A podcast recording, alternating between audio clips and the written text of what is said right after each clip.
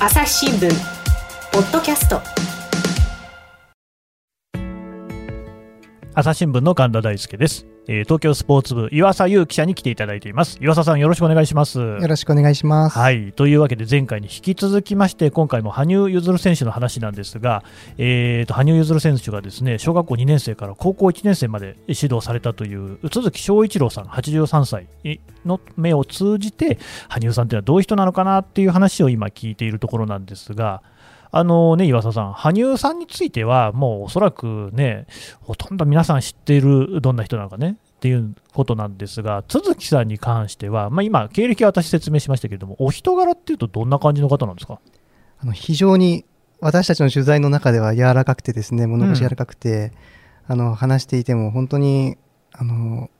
なんていうか温かく包まれるというかですね、そういった感じなんですけれども、えー昔は結構厳しかったというような話も聞きまして、なるほど、はい。スパルタコーチみたいな、かなりなんか 怒ったらなんか顔が真っ赤になって、ー。あだ名はタコって呼ばれてたんですけど、あの顔が真っ赤になって、はい。あの墨を吐くんじゃないかっていうようなことで、そういうあだ名をつけられていたということを先日伺いましたね。なるほど、じゃあ、羽生選手もちょっと墨吐かれてたのかもしれない。ただなんか羽生選手にはうん。結構優しかったというか、あの見込んでですね、他の選手からは厳しくても、羽生選手は結構将来性を見込んでいたというようなお話も聞きましたねまあ前回もね、負けず嫌いって話もありましたから、多分羽生さんはそんなにこう墨を吐かなくても、自分から勝手にやっちゃうってところもあったんですかね。そうですね、多分自分に厳しかった選手だってことはおっしゃってましたね。なるほど。で、まあ、そんな羽生選手なんですけれども、前回はですね、まあ、これまでのね、えー羽生選手のことを主に聞いてきたんですが、今回はですね、まあ、この先っていうこともね、視野に入れながら聞いていきたいんですけれども、まあ、まずその羽生選手の強さとはどういうことなのかと、その辺をお聞かせてください。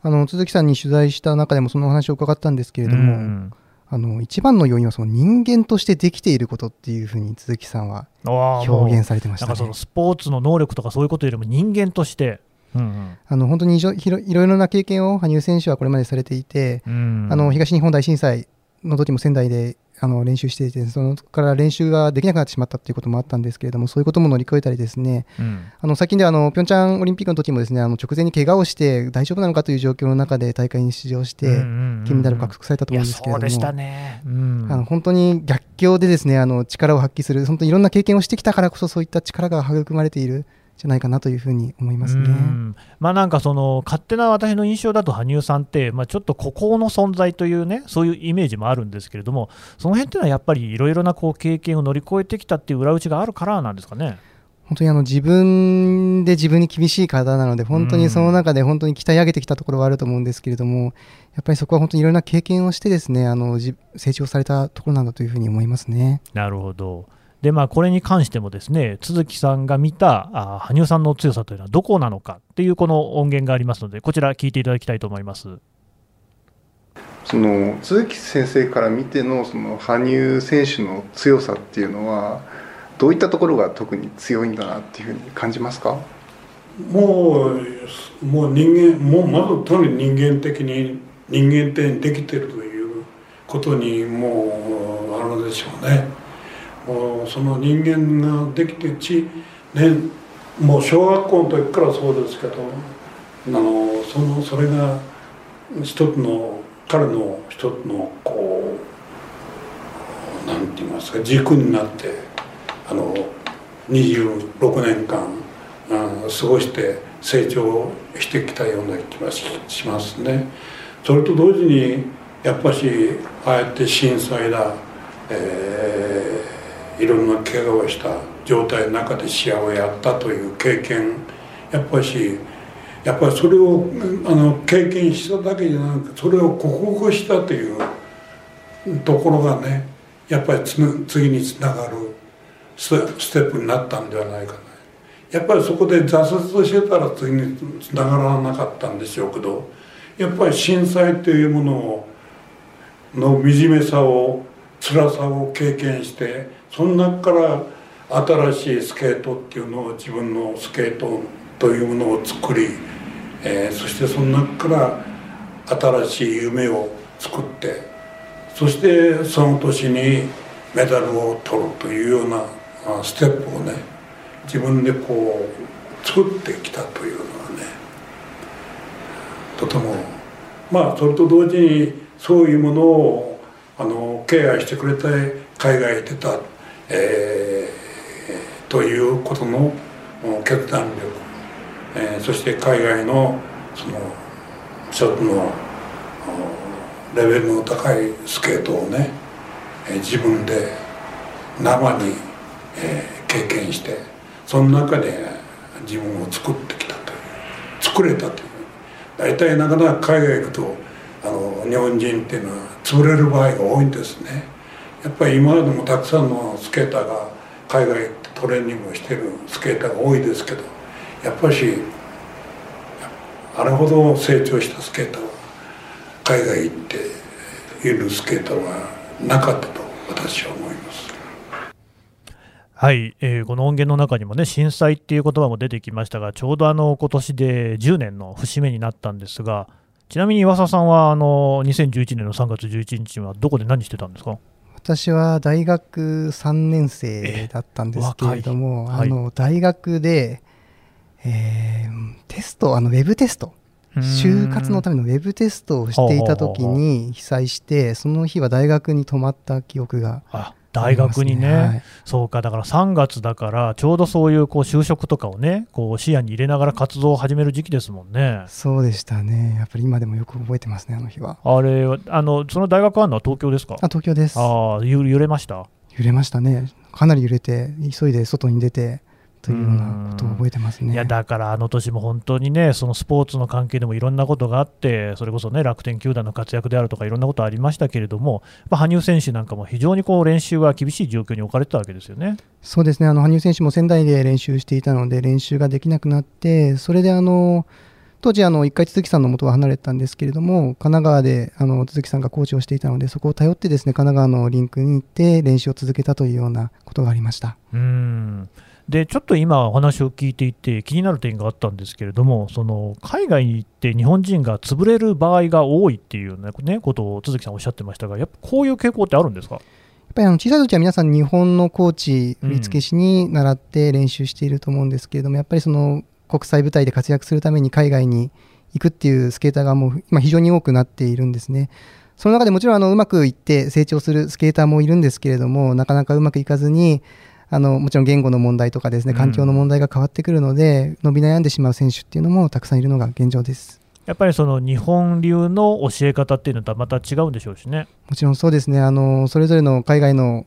振付師とかあのコーチが変わるだけでですね、本当に選手っていうのは全然変わってしまうこともあるので、その中にいかに適応してですね、その中でやっぱり自分っていうものをしっかり持ちながら、そういったいいところを取り入れていくっていう作業は非常に難しい作業なんじゃないかなというふうに思いますね。でこれも僕の勝手な印象なんですけど、やっぱあまたあるスポーツの中でも、フィギュアって、すごくそのコーチと選手の関係性が近いような印象なんですけど、これ、どうですかね？いや本当にそうだと思います、僕もいろいろな取材をしてきた中で、ここまで本当にコーチっていうのが影響するスポーツっていうのはなかなかないんじゃないかなと思っていて、やっぱりあのそのコーチによって教えることっていうのは違いますし、それによってその点数としてね、どういうふうに現れるかっていうことまでしっかり計算して皆さん考えてらっしゃるので、そこがうまく自分のスタイルにはまるのかというところも含めて、なかなか難しい作業が強いられるんじゃないかなというふうに思いますね。なんかこんなにコーチが前面に、それこそキスクライとかだって一緒にいて、一緒に固唾を飲んで見守るじゃないですか、あんなスポーツって他なくないですかね？ないと思いますね。だって例えば野球、サッカーでそんなコーチって前面に出てこないですもんね。そうですね。やっぱりあのもちろんコーチがまあ、指導することはあっても、うん、やっぱり結局は選手がどこまでできるのかっていうところがあると思うんですけど、やっぱりフィギュアスケートの場合ってプログラムを作るっていうところにコーチが非常に深く関わっているので、はいはい、やはりそこの信頼関係とそこがうまくはまらないと多分いい点数が取れるプログラムにはならないですし本番で結果を出すのは難しいのかなと。真にその二人三脚で、でまあ、だからその高校までの段階では、羽生さんと都築さんっていうのがそういう関係にあったっていうことなんですね。そうですねうん朝日新聞ポッドキャスト朝日新聞の。質問ドラえもん。我が家の朝は質問から始まる。2012年に太陽圏を出た探査機ボイジャー1号が宇宙人に向けて載せているものは何？身の回りのことから広い世界のことまで。いろんな質問が毎朝新聞の一面に載って君のもとへやってくる。ママ知ってる？なんだろうね。さあめくって探して答えを発見。あった。レコードか。いろんな国の挨拶が入ってるのか。毎朝のワクワクが未来を開く。朝日新聞。でまあ、あのこれ、実は収録しているのは3月5日でして、まだあの現時点ではですね、わからないというか、まあ多分開かれるだろうというふうに言われているのがあの世界選手権ですね、3月下旬にスウェーデンですか、で予定されているわけなんですけれども、こちらへの展望ということを聞きたいんですが、羽生さんはやっぱりこれ、当然出るってことですよね？そうですね、現時点では羽生選手もエントリーされていますので、出る予定になっていますね。であの東京五輪のですね騒ぎですっかりあの気を取られてますけれども、実はもう来年、北京であの冬季五輪あるんですよね。そうです、1年後に北京五輪があります。この世界選手権もなんか関係あるんですか？今回のあの結果、日本選手の結果によって、オリンピックに何人うんうん日本選手が出場できるかという枠がかかるので、あ枠自体がかかってはい。くる、、非常にあの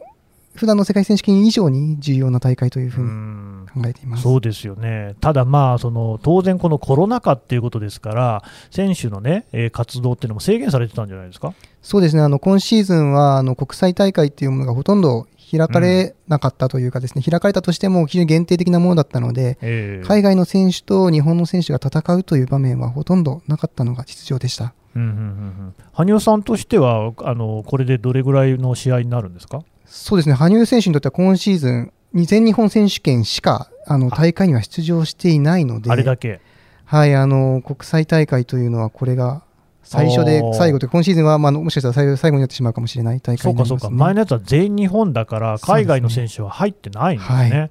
なるほど、でまあ、そこでどういうふうなね、あの羽生さんがですねパフォーマンスをするのかっていうのが注目なんですけれども、都築さんはこの辺については何かおっしゃってますか？そうですね、あのまず羽生選手がどういう状況でどういうプログラムを組んでくるのかっていうのを非常に注目しているんですけれども、あのやっぱり一番気にしているのはですね、4回転半っていう今ジャンプに羽生選手は挑戦をしていてうん、それに向けて練習しているということを明言していますので、うん、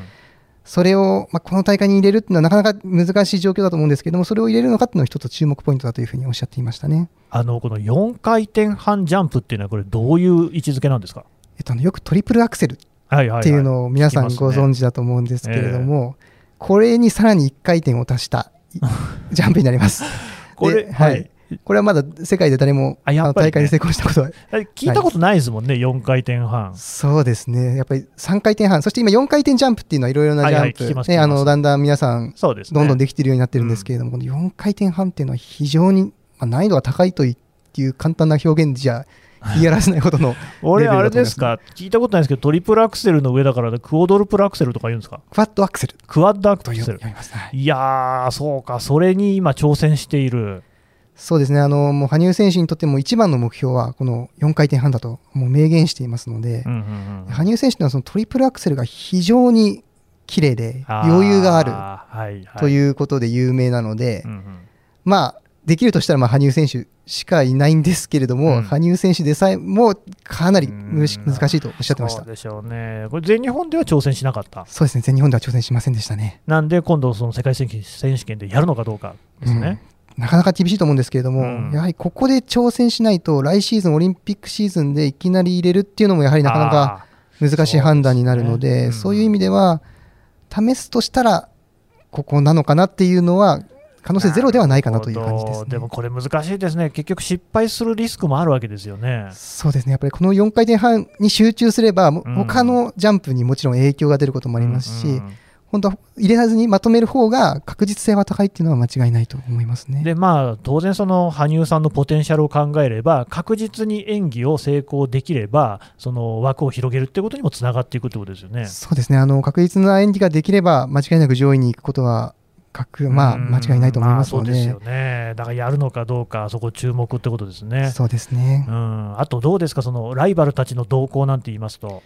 あの羽生選手も全日本の会見の中でも、ですねあのネイサン・チェン選手あのアメリカの選手を挙げていまして、ーうん。あの2018年、19年と世界選手権連覇してるんですうんね。で去年は世界選手権なかったので、そういう意味では今もう世界で一番実績としてはの残している選手なので、羽生選手はやっぱりこの選手は意識はしているということは語っていましたねあの今シーズンはネイサン・チェン選手、どうなんですか？あの全米の選手権とかには参加して、もちろん優勝されていますね。もちろんね、はいもう当然のように優勝してくる、当然のように羽生さんのライバルになってくるっていうことなんですね。そうですね。はい、じゃあ、まあそのあたりの話、えーを含めて、ですねまた都築さんのお話、ちょっと聞いていただこうと思います。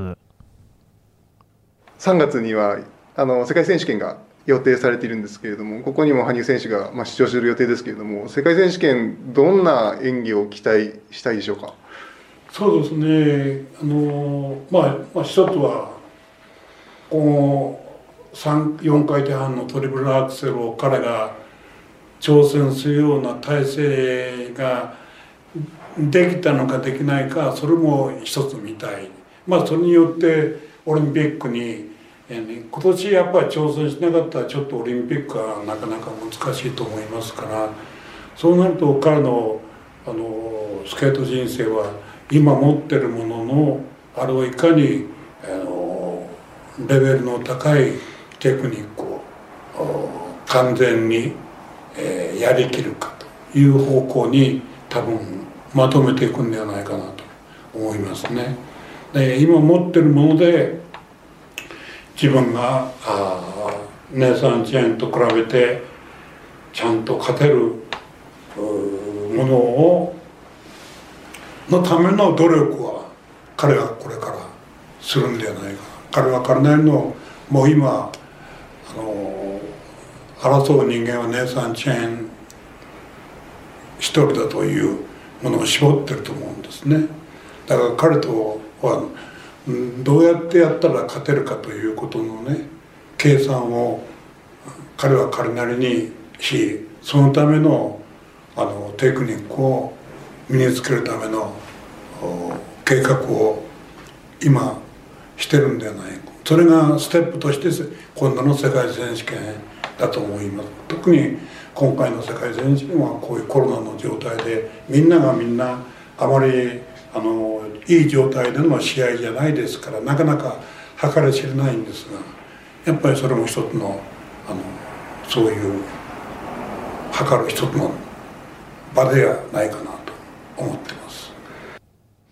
もうあれですね、都築さんはズバリ断言というか、羽生さんはもうネイサン・チェン選手をもうだけをこうライバルとして絞っているんじゃないかっていうふうに言ってましたね。そうですね、あのーまあ、オリンピックでも争うであろう一番手っていうのはやはりネイサン・チェン選手になると思うので、そこに勝つっていうのが羽生選手にとっても非常に大きなポイントなのかなというふうに思いますね。うん。であとなんかその、ね、前回の、えーインタビューで聞いた中では、やっぱり魂とかね、神業なんていう言葉がちょっとキーワードとして私の中では浮かび上がったんですけど、今回だとその計算とか計画っていうような言い方をしていて、つまりその羽生さんっていうのは一方で、そういうこう計算や計画っていった緻密な、ね、こともしてるんだよっていうのが言葉に含まれていたような印象なんですけど、この辺どうですか？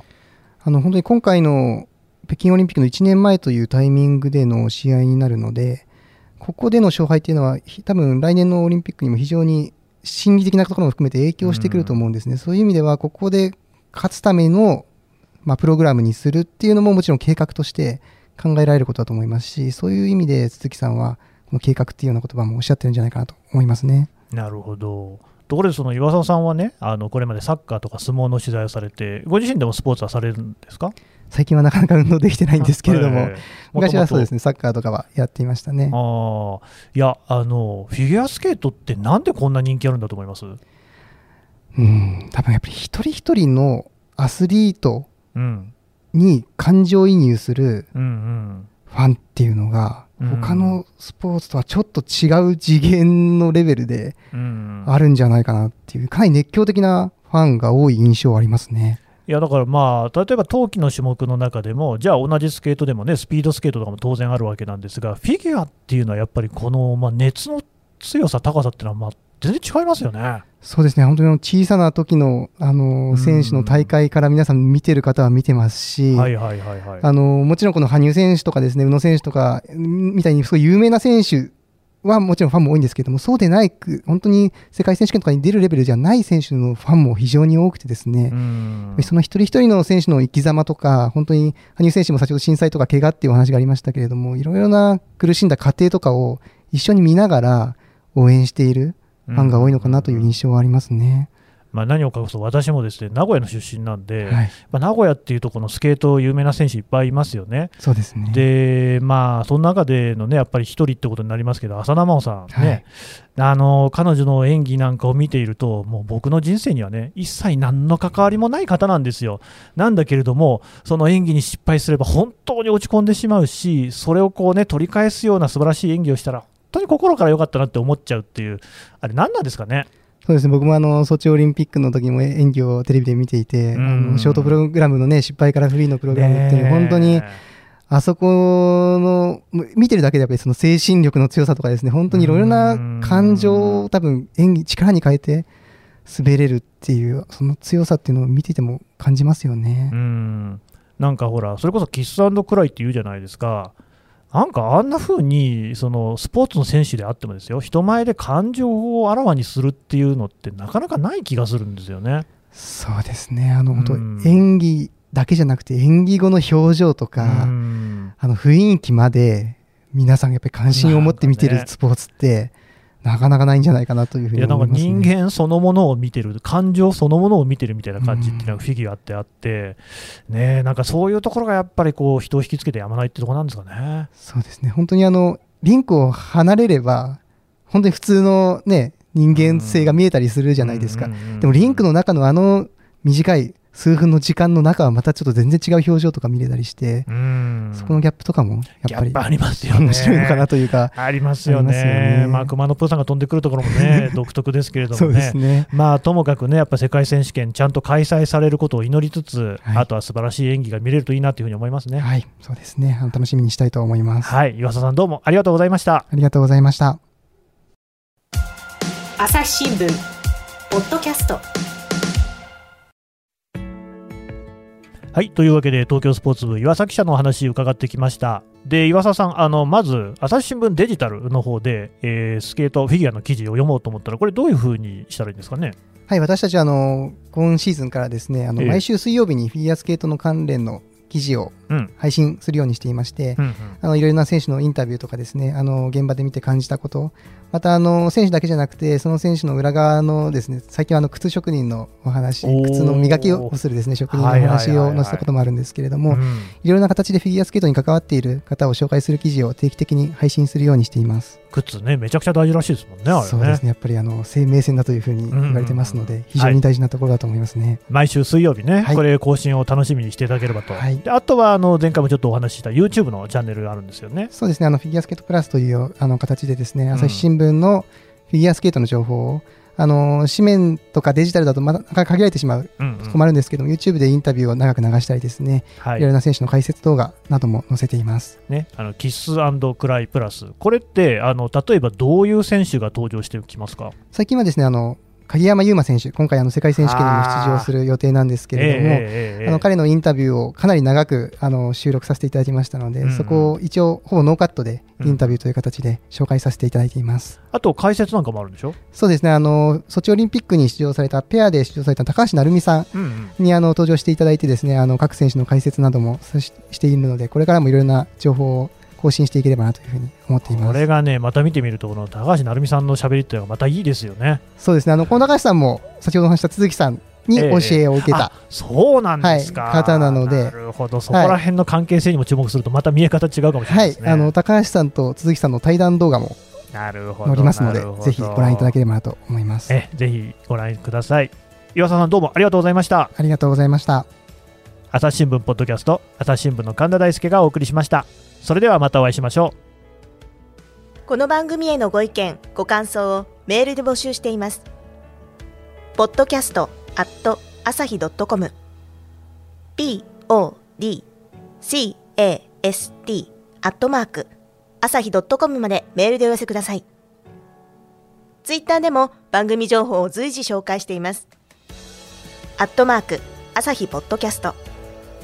朝日新聞ポッドキャストで検索してみてください。